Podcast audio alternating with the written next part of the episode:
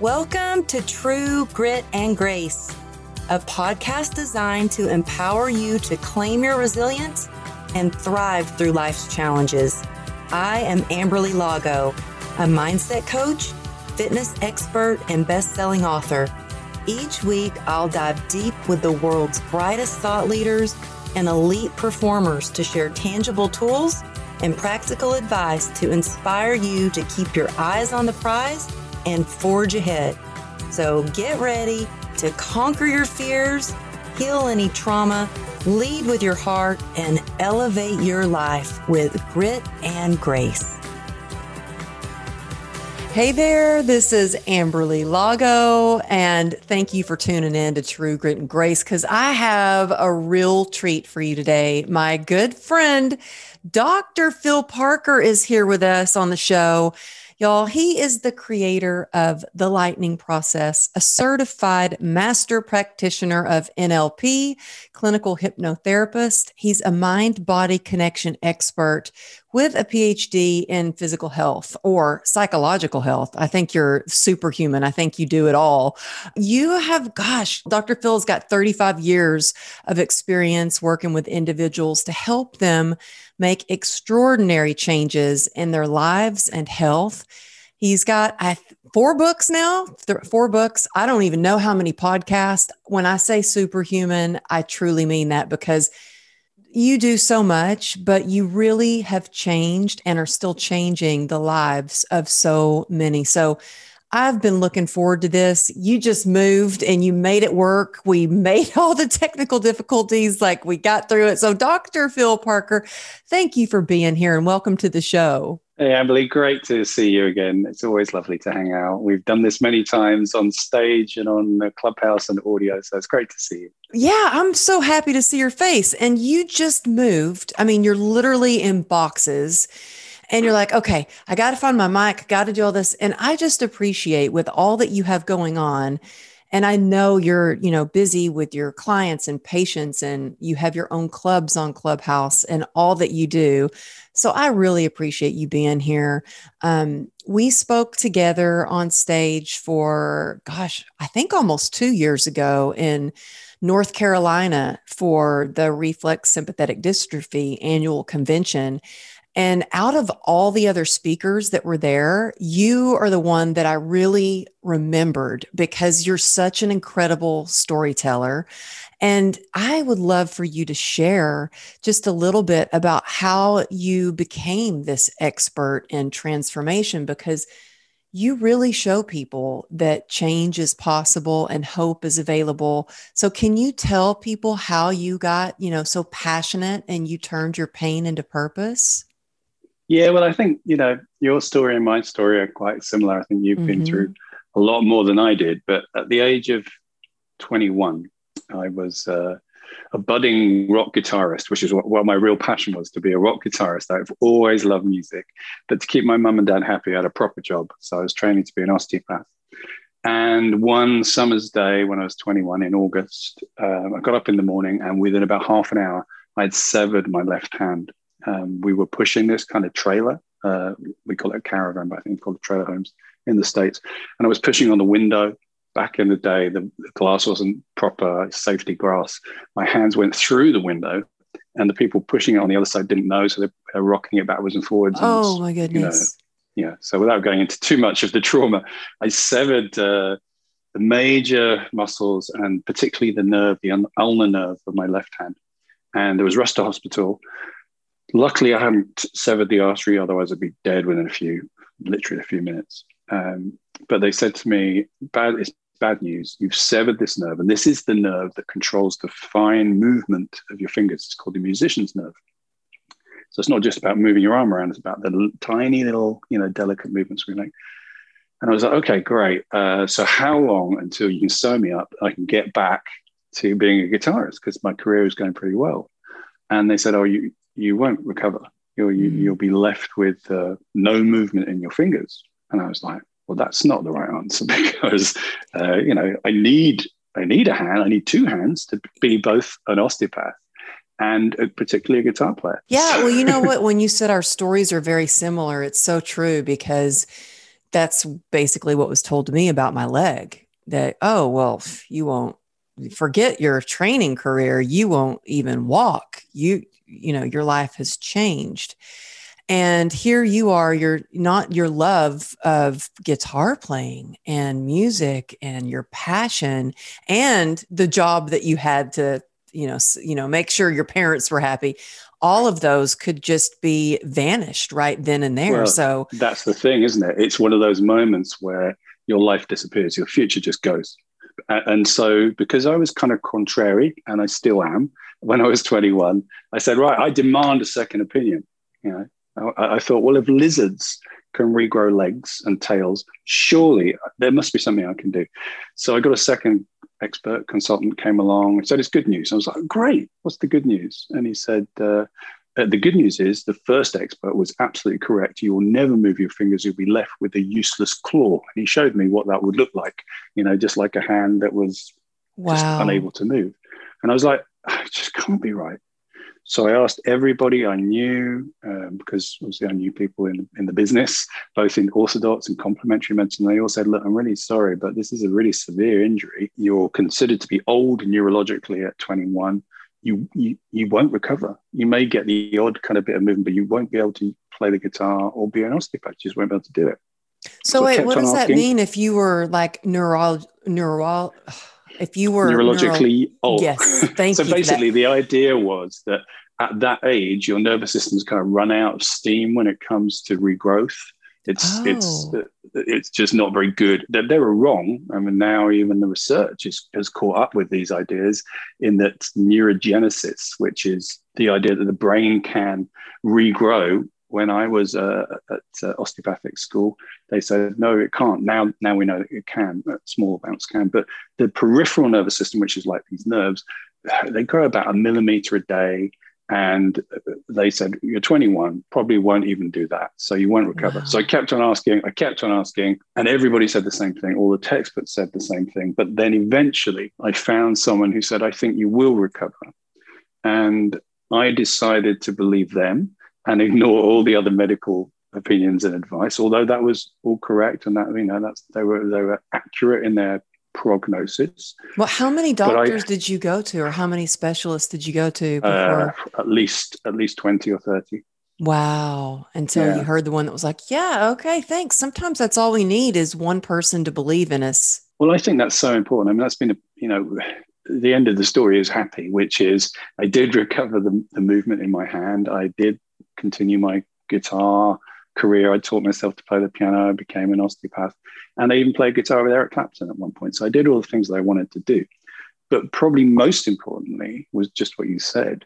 It kind of made me really think about what are the consequences of these kind of conversations that experts have with us and tell us stuff. And sometimes we mishear it and misunderstand it, you know, so we're not medical bashing at all. It's like just sometimes it's not communicated or we hear it in a funny way. And sometimes what they say is it's not quite right. They say there is nothing that can be done. Mm-hmm. And what they mm-hmm. mean is we have used all our tools and we, we can't do any more. And that's not quite the same. We have to get clear about that. So I was very interested in that. I was also very interested in that maybe the doctor says that once, the, the consultant says that once, but then we walk away and keep on telling ourselves that. How, how important are those conversations? Isn't that the truth? I mean, the story that we play in our head or that that soundtrack we play over and over and over and we tend to hang on to the negative more than the positive. I think it's like you have to hear seven positives to take away one negative or something like that. But it I people ask me all the time, why did you choose the 1% that I had to save my leg versus the 99%. And I was like, well, that's all I needed was that little ounce of hope for me to go, okay, well, then it's possible. Let's let's try something. Let's figure this out. Yeah. And it's so I mean that little important. that little that little statement there is so important. And this is one of the things we do when we help people to make change in their health using the mind body connection. So that's the kind of way the, the mind and the brain interface. Um, is that we know how important this is where the research is really interesting. and I'll come on talk talk about some of the, the published research on it. That our beliefs, what we expect, has a massive impact on how drugs work on us, how surgery works on us, and of course how much we can switch on our internal healing mechanisms. And one of the questions you just kind of asked yourself, we ask, which is healing, changing, is either completely impossible or it's not completely impossible. It can only be one or the other. Yeah. So mm-hmm. ask yourself, what, whatever thing you're dealing with, I'm sure a lot of people in your audience will be dealing with stuff. Ask yourself, is it completely impossible that I can change? And if the answer is, well, it's not completely impossible, therefore it must be possible. And that's a really important shift to make.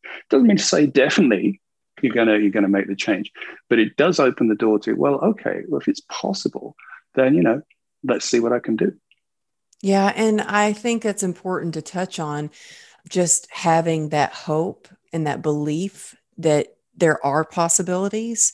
And for me, I went to several doctors, and we do have a lot of listeners that are dealing with, you know, they're dealing with chronic pain. And I know you don't even like to say the P word, the pain word, but that have been diagnosed with complex regional pain syndrome or lupus, arthritis. I've got people that have just recently had their, you know, leg amputated.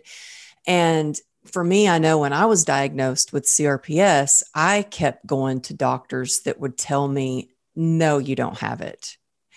Every doctor I went to was like, oh, yeah, you got it.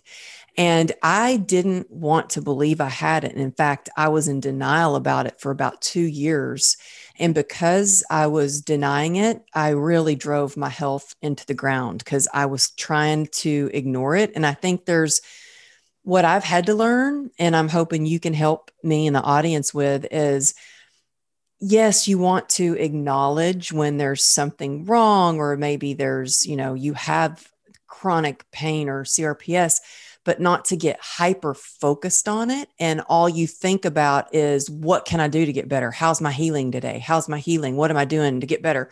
And you just really find joy on the journey and find ways to enjoy life what would you say to people that to get that balance between okay embrace where you are what's going on but also don't be hyper focused on it. So that's all you think about that that's now your identity that you are even on social media you know, CRPS Warrior Girl or CRPS Jenny, or I'm just making these names up, or Chronic Pain Annie, or, or, or whatever it is, because then I feel like your whole identity becomes wrapped around pain and you become identified with your disease instead of who you are and your big dreams and goals.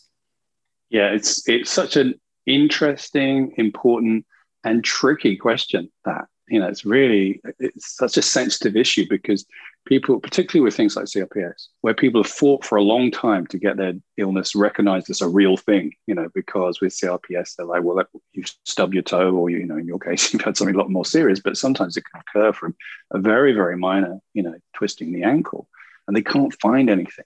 You know, and, and with medicine, one of the big problems with medicine is if you can't find something, there's a tendency to go, well, there isn't anything there. There's nothing wrong. So there's another condition, uh, which I don't know if you've heard much about, called functional neurological disorder, FND. So functional neurological disorder is the second most common reason for people consulting uh, neurology clinics. The first is headaches, the second is FND. And what you present with is symptoms of epilepsy and other quite severe MS, other quite severe neurological illnesses. But on examination, you can't find anything. Really? I've never heard of that. What is it yeah, called it's, again? It's called FND, functional neurological disorder. It used to be called conversion disorder. Um, and that's because a kind of Freudian perspective was it was uh, the e- e- the ego and the id fighting each other, and the internal conflict eventually showed up in somatic physical symptoms. But they've moved away from that. And one of the interesting models they've moved to is my com- computer over there. I've got a lovely Mac, and you look at it, and it's great. It's a beautiful thing. But if the software is corrupted, it still looks the same, but it doesn't work anymore. Mm-hmm. And you mm-hmm. can't see the software is corrupted. You know, mm-hmm. you can't see that. You, if you look at it, it looks the same as any other Mac until you try and get it to do anything. And the same with the brain, they're starting to move away from this idea that we've got to find the thing because sometimes what's missing is there's something wrong with the processing of information. And that's really where CRPS comes in. So, kind of go circle back to your question, which is about how do we how do we do this balance? Because on one level, we need to acknowledge we need we need to get acknowledgement that something's going on. You know, mm-hmm. particularly when people can't see it, like pain. People can't see pain. You can't really find it. It's not it doesn't show up in that way. We need to believe our patients when they tell us they have it. That's the first kind of rule. Uh, when they say, "I've got a symptom," we go, "Okay, what do we do with that?" And so we need we need to acknowledge where we are and what we've got. We've got to be quite careful of labels because labels can become very limiting. Mm-hmm. It's like that becomes who you are, so your identity. But also, you start to read the whole. You know, you Google it and you go, "Oh, oh that's God. the first thing I did was I went home and you know Googled it, and I was the first thing I read said the suicide disease, and I was like, "What?" and no hope, and the pictures that I saw online. So I do not suggest googling that whatever yeah. you've but, been but diagnosed of course, But of course you do. That's where people go. That's and where the, you go, yeah. You, you pointed earlier to this, that we have a bias, a tendency naturally within our neurology to focus on negatives. So, and, and we think this is evolutionary, that it's important when we're out in the in the savannah and there are wild beasts to know where the dangerous beasts are. That's more important to our survival than knowing where honey is, the nice stuff. Yeah? Mm-hmm. And so we have this tendency to focus up on negative and difficult things. And that's useful, but it also means that we can suddenly get, we see the stories, as you say, you know, 95% of people have this, 5% don't. We're likely to fixate on the 95, particularly if it's negative. And, and vice versa. If the 5% is a negative outcome, we're probably going to go, I bet that's me. You know, so we've got to be really careful when we hear uh, when we have labels given to us to kind of use them to go okay well how can I, how could this be useful for me as a starting point so i can find my way out of it? Rather than kind of associating and immersing and i think as you say on social media there's, there's a danger i think quite a strong danger of people over identifying with the illness as being defining of themselves because that's not true. That's it's an aspect of their life for sure but they are so much more than that.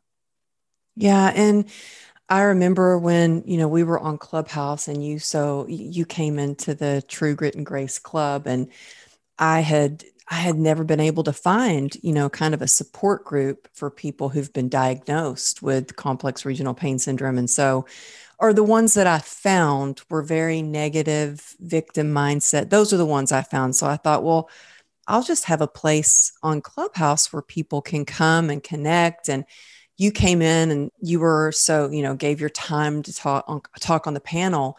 And it really changed a lot for me. There was one thing in particular that you said about just how powerful words are.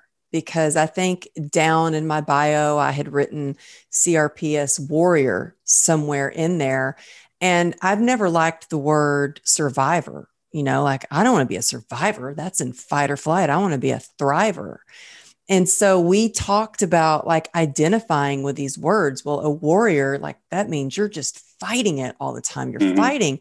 I'm like, yeah, I'm ready for some flow and ease and comfort and serenity and peace. And so I'm like, okay, I actually even took CRPS off of my bio. So it's not even on there anymore. Mm-hmm. And I had mm. it on there for a while just so people that maybe if they've seen my TED talk or they, you know, read my book, they'd be like, oh, yeah, that's her. I see the CRPS. But, but I've really found it a little harder lately. I feel like it just pulls me down energy wise to, to see that.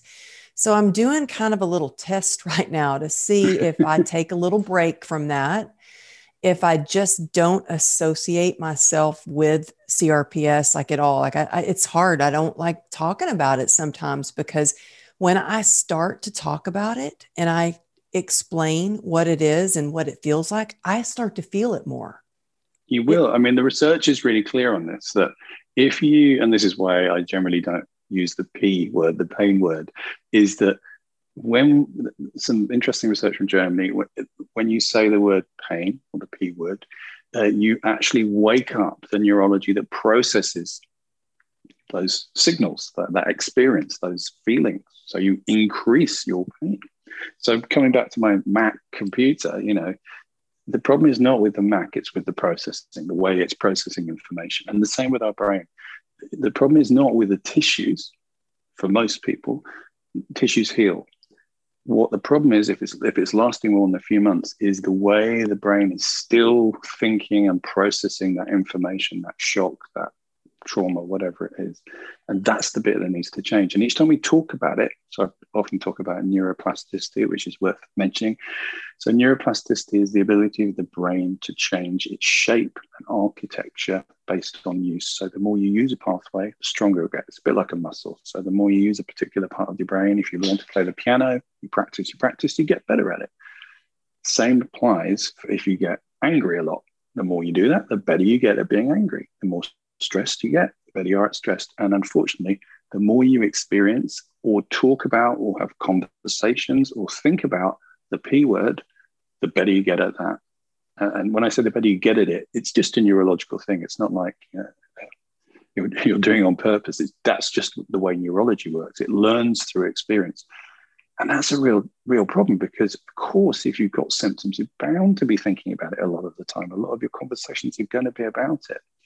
Um, and one of the things we do when we help people to move out of CRPS and other chronic pain issues is kindly and compassionately teach them how to start to steer their neurology in the other direction. And one of the, the things we say is like, you know, you've tried the, you've tried that way. You've tried talking about it a lot and thinking about it a lot. Did that work? If it didn't, maybe it's trying to, trying to, to kindly and compassionately steer your brain in a different direction because that is that is where the secret is of recovery from this stuff because you can recover from it. We we've helped literally hundreds and hundreds of people across the world recover from it. And the secret is how do you change the track, you know, the train track as they were, jump the tracks from where it's going to where you want it to be going. And, and the other thing that's worth pointing out, of course, is that for most people's lives, there was a chunk of time where that neurology was just never used. You know, mm-hmm. it's, it's a relatively new thing in your brain. Most of your life, even you, I don't know how long ago it was now, but let's say it's 10 years ago. You're older than 25. So, you know, not much, maybe 30. not but, much, you know. just a couple. Thank but you for most that. Of the, most, no problem. most, of the, most of the time, your neurology has been heading into happy space, you know. So it's, it's actually recognizing this as a learned behavior can be unlearned, and it's just about finding the way. And one of the ways, which is really simple but slightly strange to even think about, is the power of our words. That our words are incredibly powerful. I'll tell you a really interesting thing I, I read about recently. Is uh, somebody did a study about um, why why do people talk about criticism when somebody has a go at you in very body terms. Like I felt like stabbed in the back. My oh. heart, I felt like my guts were, you know, punctured or, you know, my heart was ripped in two. I mm-hmm. felt like, you know, gutted Well, when me. something like that happens, I actually have had that experience where you yeah. feel it in your gut. Like it Absolutely. feels like a gut punch. Yeah. So, so the research looked into this. What is there a reason why we're using these words? Is it that when we trigger real pain, you know, by treading on a pin or something, attack, the pathways those are used are the same pathways used when we experience emotional pain, like criticism. So they studied it and they found, yeah, it's exactly the same pathways. That's why we express it in this way. And they even found there's a, a, a bunch of people who have a very rare genetic um, uh, abnormality where they actually experience more pain than most people. They're very, very sensitive to pain. And I and can tell you that oh, there are probably people listening right there now yeah. that are like, oh, well, then that must be me. Yeah. so there's a specific gene, I think it's called the GLL. So people listening to it who have that will know about it. And it turns out those people are also, because it's neurology, neurological, are also much, much more sensitive to criticism because the same pathways are processing the same information. So one of the interesting things about pain is that it opens up this again this whole mind body connection that pain is about processing and not just physical stuff. It's just about signal processing whether it's coming from our body or coming from emotions. And that gives us some clues as to where we need to point our attention to shift things to move things forward. Well i think that um, i know my dad ex- has a really like intense back surgery where they cut him in the front and the back and fused his spine. And of course, that was a really difficult surgery, and he's having a lot of um, experiencing a lot of issues since then. And when I talk to him, I notice he's focused only on the things that he can't do and all the things that he used to be able to do. And I get him to focus on, but dad, look at all that you can do.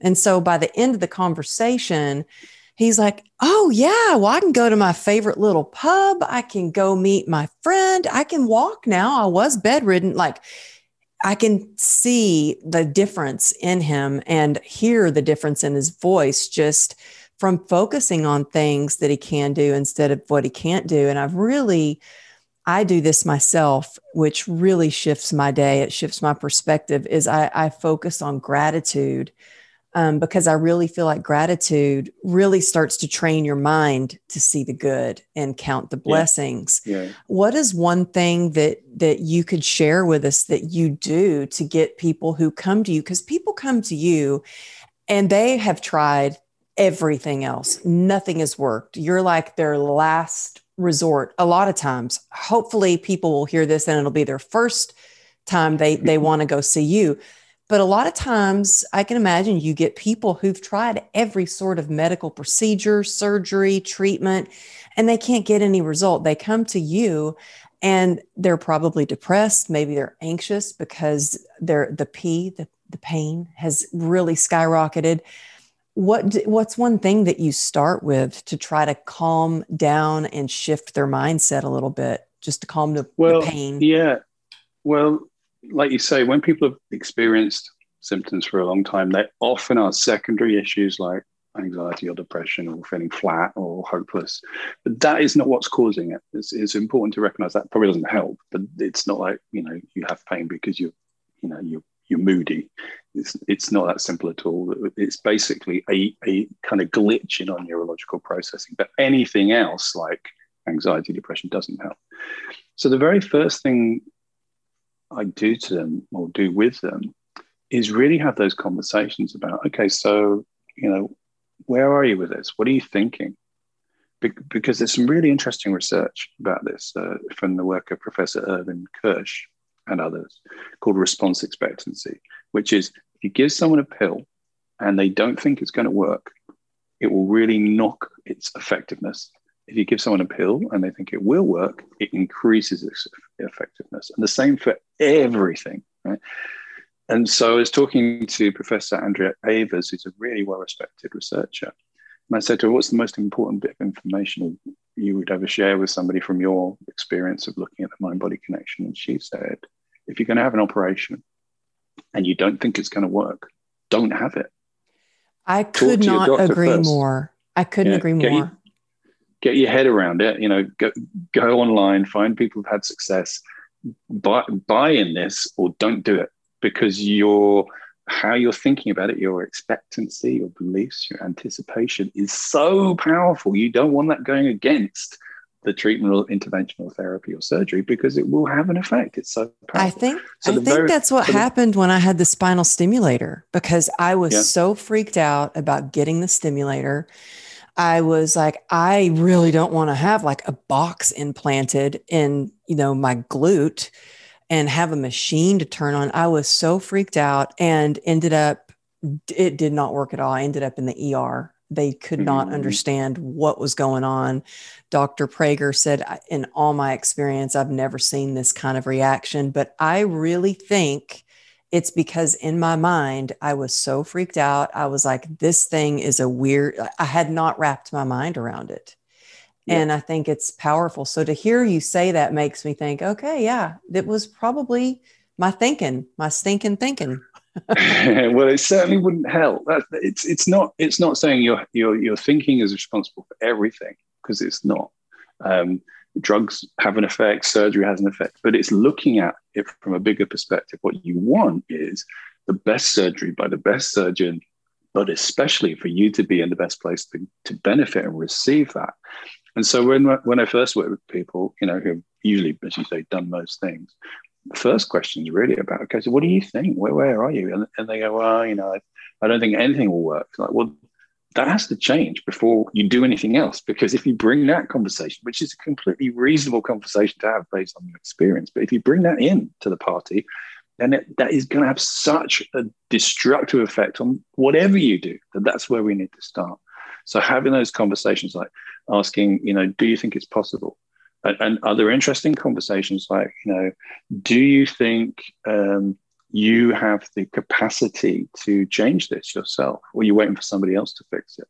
Mm. Do you think you deserve to get well? That's a very interesting question. Sometimes people go and go, Wow, it's an interesting question. Wow. Wow. I don't. So you're figuring out like if they believe in themselves, you know, if they think they're worthy. Sometimes, sometimes people have conversations like, "Well, my mum had it. She was a good person, so I'm not. I'm not better than her. So do I don't know if I deserve. You know, she couldn't get. She was a God fearing, you know, lovely woman who you know cared for other people. She, you know, I don't know if I deserve it.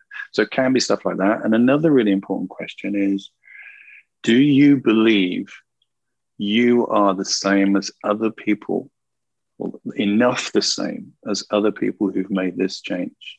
That question I asked is a really important question, which is Do you believe you are similar enough to other people who've made this journey from this illness out of it? Because in pretty much every illness, there are people who've done that.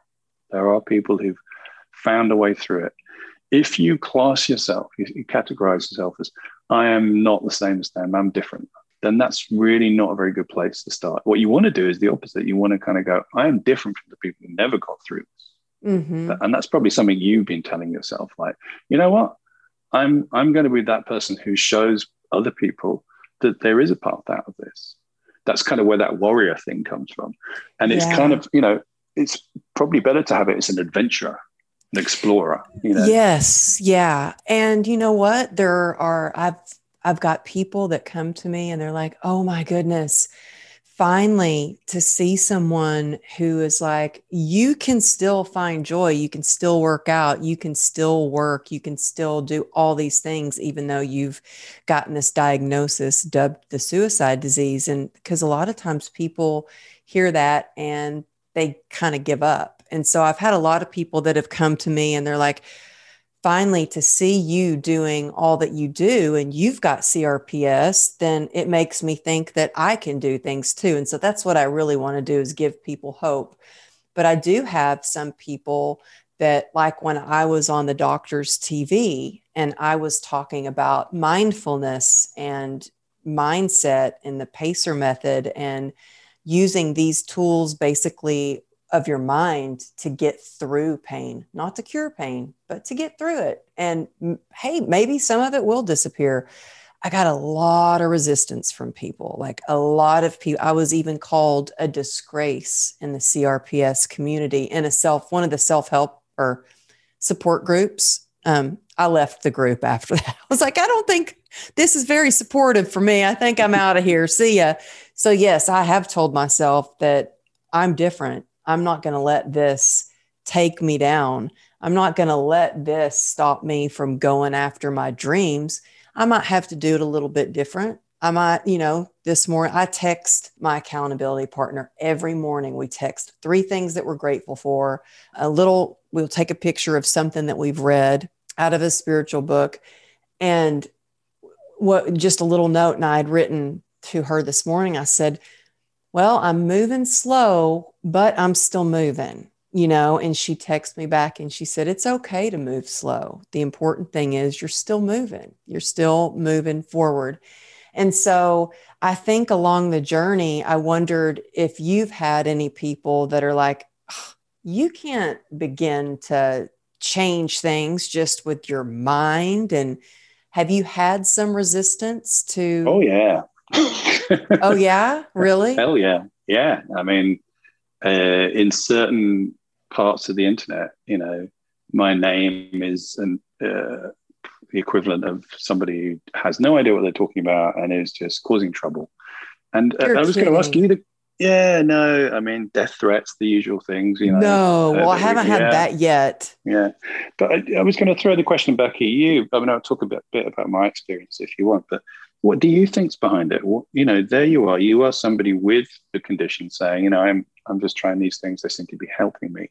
What do you make of people pushing back on that and going that you're a disgrace? What do you make of that? Well, when when that happened, I had just done, I was all excited, you know, it was pretty cool to get to be on the doctor's TV. And they kind of edit it however they want. So they cut out the part where I say, I've tried the spinal stimulator, ketamine infusions, Eastern Western medicine. You know, at one point I was on 73 homeopathic pills and 11 different prescription medications a day. And none of that worked for me. And what I had to do was really start to change the way I thought about my situation and change the way that I did certain things. And these are the things that really helps. This is what helps me. I'm not saying it's going to help everybody, but if you can take something away from it and it helps you, then that's why I do what I do. But at first, I have to say, um, being excited about the interview and then see getting constant dings messages messages messages because in the in the support group there were people like fighting it out over me people saying oh my gosh amberly's awesome she's changed my life and other people saying she's a disgrace there's no way she has crps blah blah blah there's no yeah, way she yeah. could possibly look the way she does if she has crps she couldn't work out if she has CRPS or she doesn't have it as bad as me. And it's like, mm-hmm. Whoa, when you start getting into the comparison of who has it worse instead of collaboration of how we how can we share what works for us so we all get better we're shoulder to shoulder let's yeah. all rise yeah. i was about to get on stage at a women's empowerment group and i was remember seeing these messages i was getting my hair blown out and i was really upset. Like I was starting to cry. And I was like, I, this is an opportunity for me to either let this make me cry and crumble or ask myself a question Do these things really work? Is this working for me? And it was like, hell yeah, it is. So I used that moment to make myself believe in myself even more that, yeah, it works. And the best thing for me to do is to get out of the negative environment. I don't need to hear or see that anymore. I mean, it was it was bizarre, you know, seeing people mm-hmm. talk about you like, well, I messaged the author. We'll see if she gets back. And I'm like, the author, dude, I'm just like you. I, I, I was diagnosed 10 years ago. Like, what are you talking about? I'm trying everything too.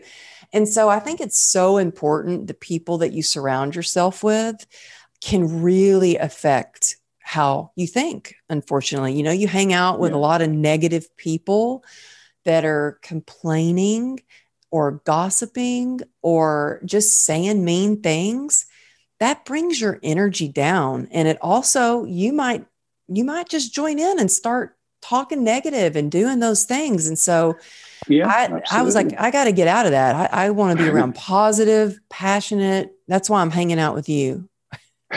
And also the, the science the science and research is absolutely spot on with this it's again it says if you talk about pain if you talk about trouble if you talk about problems and you swim in that neurology and we even have these neurons called mirror neurons which are designed specifically to mirror to copy other people's behaviors that's how we get to be a social animal uh, that if you hang around that, you will start to adopt those neurological pathways. You will start to think in that way.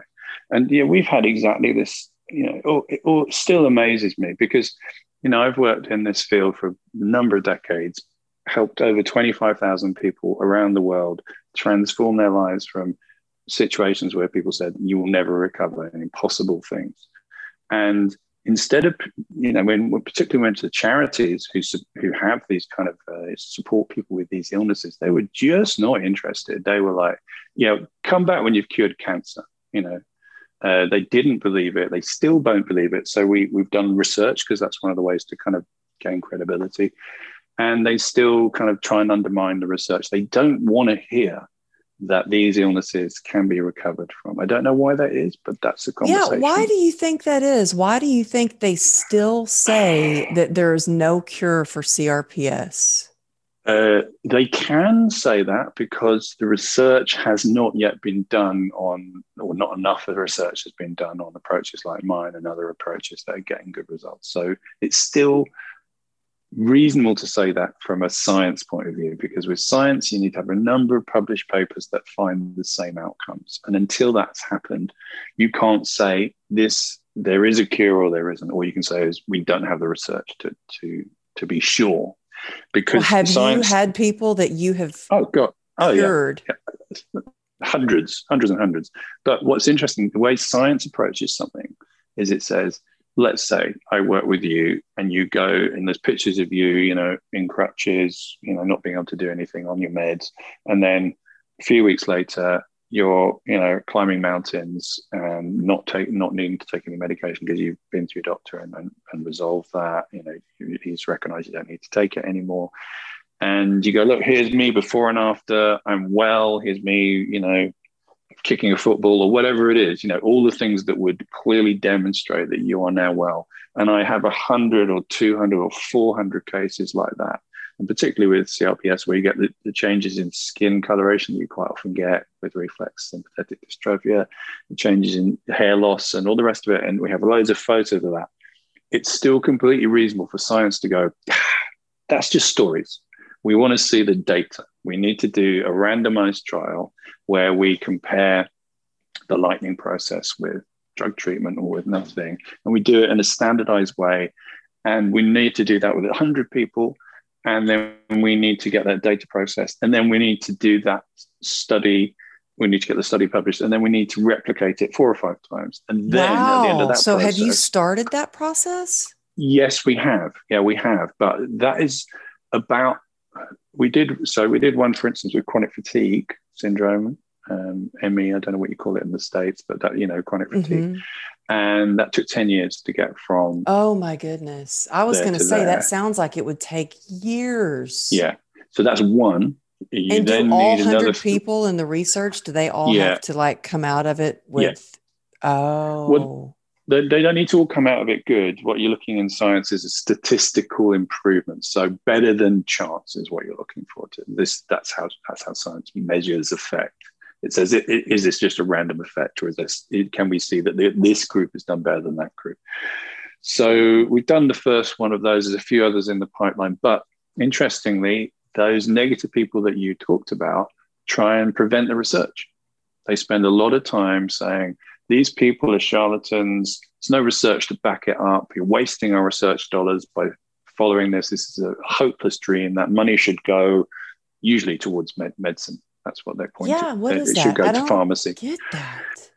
I think partly it's because there's this belief that they still haven't caught up with the whole mind body research, which says you're, you, you are not a test tube, you're a living human, your physiology is affected by your diet, your sleep, your exercise, the way you think, your genes. All, all those things are important, and we need to take care of all those things rather than seeing it as it's all about the drugs, it's all about the, the chemicals. It's just it's a really kind of old school view that most doctors, most researchers don't subscribe to anymore. But and I think it again comes from this not being believed as having a real illness.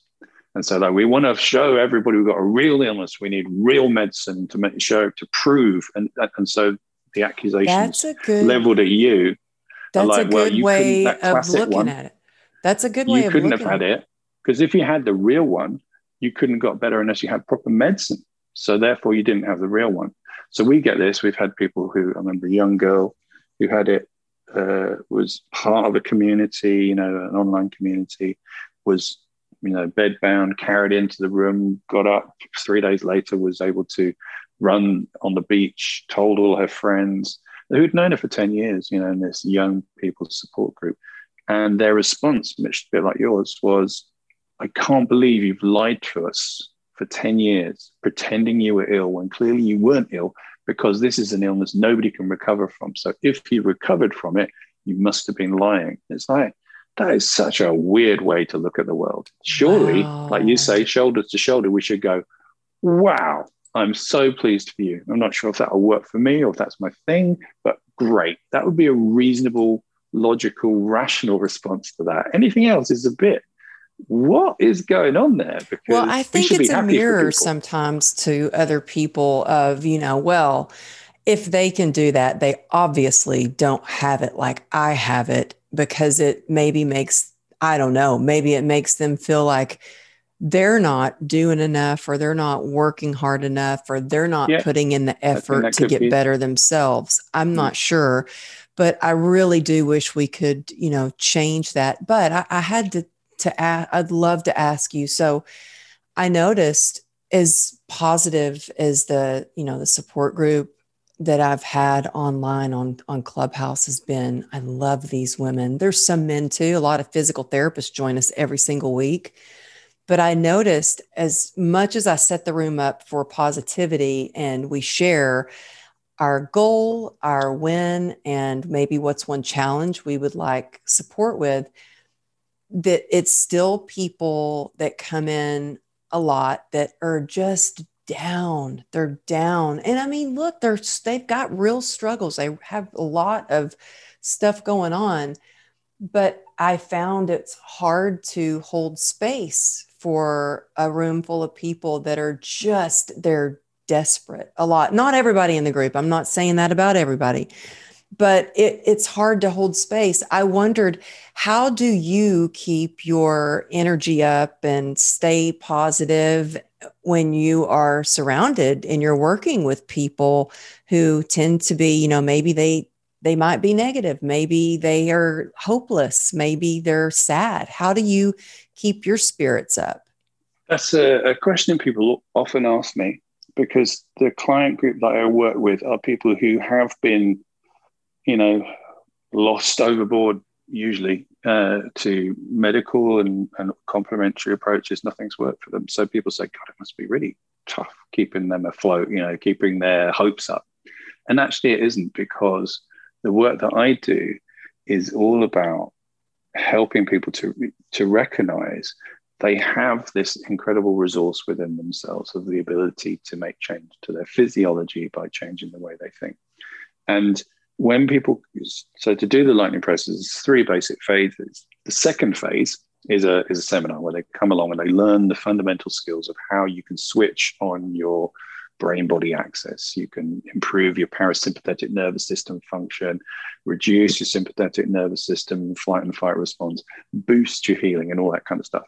But in order to get there you have to listen to a, uh, about a four hour audio program which talks you through a lot of the things we're talking about here you know about the research into the mind body connection, the importance of language, using our neurology in interesting ways, checking in with our beliefs about what do I think is possible. And then having listened to that, then they have a conversation with their coach who uh, talks them through any points they're a bit confused about until they get to a point where they go, oh, right, I get it. I've got my head around this. Yeah, okay, so I've got to take take the responsibility for influencing my neurology. I need to learn some tools. I'm going to have to put them into practice. Uh, it's not a fix, it's a training. But uh, yeah, okay, I feel up for it. And when they've kind of gone through that part of the journey, then they're ready to take the seminar. If they just if we just grab people off the streets and say, get in that seminar and do the work, it wouldn't make it wouldn't work because we need people to, a bit like let's say a weight loss club. No point in going to a weight loss club uh, you know, if you want to lose weight, you know, where you know where they get you to do diets and exercise and weigh you. Oh yeah, well, it kind of reminds kind of me of sobriety too. Like, yeah, you yeah. you want to stop drinking, but do you really? Are you willing to stop? Are you going to do put in the the work that you need to get yeah. better? So I think there's no point in just going to a meeting every day if you spend the rest of the day drinking. You know, mm-hmm. it's not it's not going to work. Or if you don't believe, you know, that, that you can make that change. Uh, so it's all about getting people to the point where they recognize, okay, no, I, yeah, I, I think I can do this, and that has to happen because again, all the research suggests if people think, oh, I'll give it a go, I don't think it'll really work for me, but yeah, let me. And, and quite often that, that people are negative towards the work we do say, if it works, which I don't think it does, then do it on me, and then let's see if it works, shall we? I was like, that that's not how it, that's not the deal. It's not like an injection, you know. And in, of course, even the research says injections won't work if you don't think they will, will work. They'll, they'll have a detrimental effect on the on the medicines you're being given. So it's even more not going to work if it's all about changing the way you use your brain. It's not about me making you well. It's about me teaching you tools, and you're going to have to put them into practice. If you don't think you, there's any point to that or you're going to put any effort into it, then of course you're not going to get any results. It's not really a fair test, is it? Uh, but it, again, it just shows how people don't haven't really quite grasped this idea that there are interventions out there that are not based on the physician fixing you. And, and that's where a lot of these problems arise is that people are still coming from the model of, I've got this pain, fix my pain for me. It's not how it works. It's, it's the pain is running in your nervous system. The only person who can really shift that is you. The doctor can give you drugs that will kind of sedate your nervous system, mm-hmm. but that's not really fixing it. That's, that's just kind of putting a band aid on it. The only way you can change your neurological processing is by you changing your neurological processing, which is a lot to ask of somebody who's got a lot of stuff going on in their lives. But it's, in my experience, the only way that really, really works. Well, so my dad has lost some use of his legs. He's like, used to be this big, he's a, still a very handsome man, strong, quite the ladies' man but he used to be i think you know i learned all about weight training from my dad and now he's like i'm i just got a walker. I think i'm going to have to use a walker now. And he's like i can't feel parts of my leg. Do you think the lightning process would work for him? It depends. Depends a bit on what's going on neurologically. So you know if he has bruised severed some nerves then they do take a while to recover and it depends how badly bruised they are um, but the lightning process, one of the things to remember about the lightning process is the lightning process itself is not what does the work. What it does is it teaches people tools to switch on their mind brain body connection, which we all have. And it helps you to learn how to use that to make change. So the changes that you've made already are the result of you accessing this inner ability to kind of right ourselves, to get our body and our nervous system working. And it's about hacking into that, finding ways to do that. Does that mean everybody can get rid of everything in, in and live forever? No, it doesn't. mm-hmm. There are limits to what we can achieve. But it does open the question of, well, let's see what we can achieve. Let's see what, what's possible rather than, hmm, I guess this is just something I have to live with. I think those kind of conversations are, are things that are always worth challenging. Doesn't mean to say, you know, there will be some things you will have to live with. That's just the way that it is. But or I would I would say always be curious, always be intrigued as to how extraordinary we are. Again, you know, I always think about lizards. If they can regrow tails and legs, I wonder what we can do. I couldn't agree more. Well, what is your definition of resilience? I think for me, uh, one of the things I always kind of come back to is the Serenity Prayer, which you probably know actually, if oh, you've well, been hanging around. let me show you. I have it on my desk. That's how there much I love the Serenity Prayer. of so course, you know, I think I think we think a lot alike. Um, you know, just in how the mind body, because I'm all about the mind body connection, but I do want to learn more about dive deep into the lightning process. And I'm wondering if it will help my dad as well. But what were you going to say about the Serenity Prayer? So yeah, this I, I think Serenity Prayer for me, out of all the things I've ever come across, really summarizes so much of what I've found to be true. So as you know, it's like have the, the serenity to accept the things you cannot change, courage to change the things you can, and really interestingly, the wisdom to know the difference between the two. And I think your question about resilience is, is that it's that when stuff happens, as it does in everybody's lives, we need to check in and go, right, is this something I can do something about or not? If I can't, then I just need to deal with it. I need to find a way to be okay with the fact it's not how I wanted. And that happens for many of us in our lives. If there is something I should do, I can do about it to do something. And one of the interesting things, the third part the wisdom, is with healthcare, people have got fooled into thinking there's nothing you can do about that. So they kind of filed it in, this is something you can't change. So you got oh, you got CRPS, you can't do anything about that. Or you've got chronic fatigue. There's nothing you can be done about this. And that's not accurate there are literally tens of thousands of people around the world that I know personally who've had those diagnoses who don't have them anymore, who've now run marathons, climbed mountains, done, you know, had babies when they nobody people told them to never be able to do it. So we know people can do that. And it's like opening up that conversation about, oh, I thought that wasn't something I can deal with, but turns out I could. So resilience, I think, is central to that. It's like when stuff happens, kind of recognizing, oh, that's happened. Okay. And what am I, how am I going to deal with this? How, how do I, how do I be around this in a way that works for me? Mm, I love that. And yeah, I'm not back to marathon yet, but I'm hoping.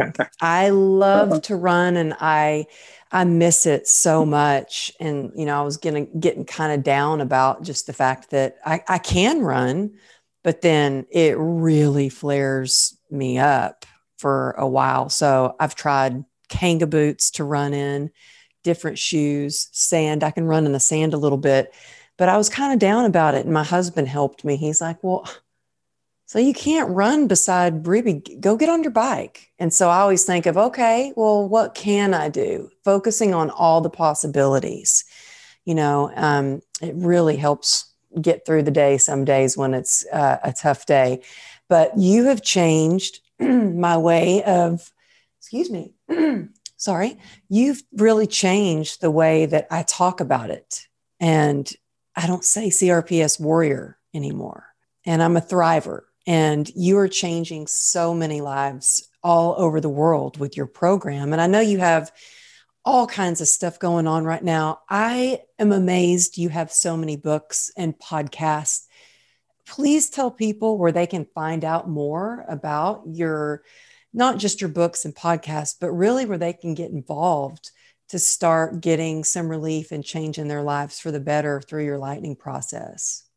So to find me, if you go to philparker.org, that's the easiest place. If you go to Lightning Process, there's no E in Lightning. So it's L I G H T N I N G, lightningprocess.com uh, or .co.uk or USA.com.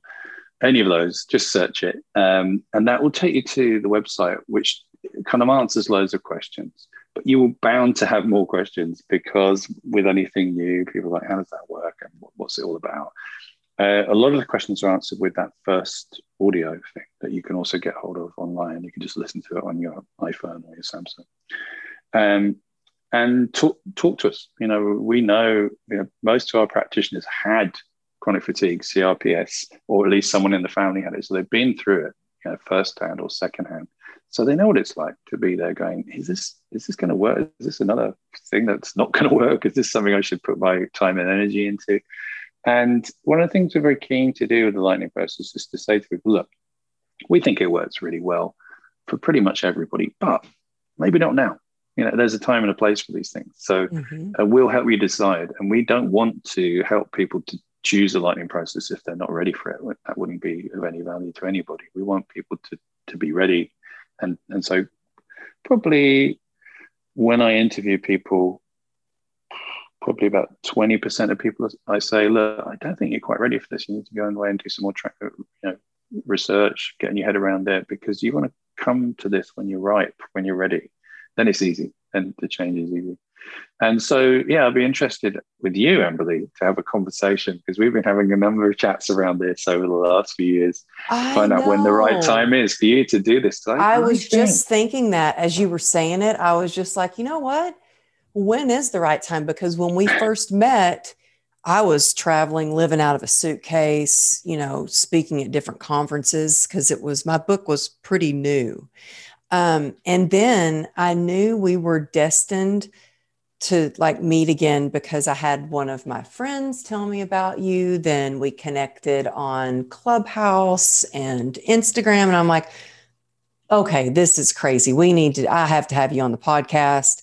We need to talk. I need to learn more about this lightning process because it's really, I, I think that that's how I've been able to get through a lot is just with the mind. I mean, I still take Lyrica and I'm not saying that so everybody runs out and gets Lyrica. I'm not advertising it. Check with your doctor.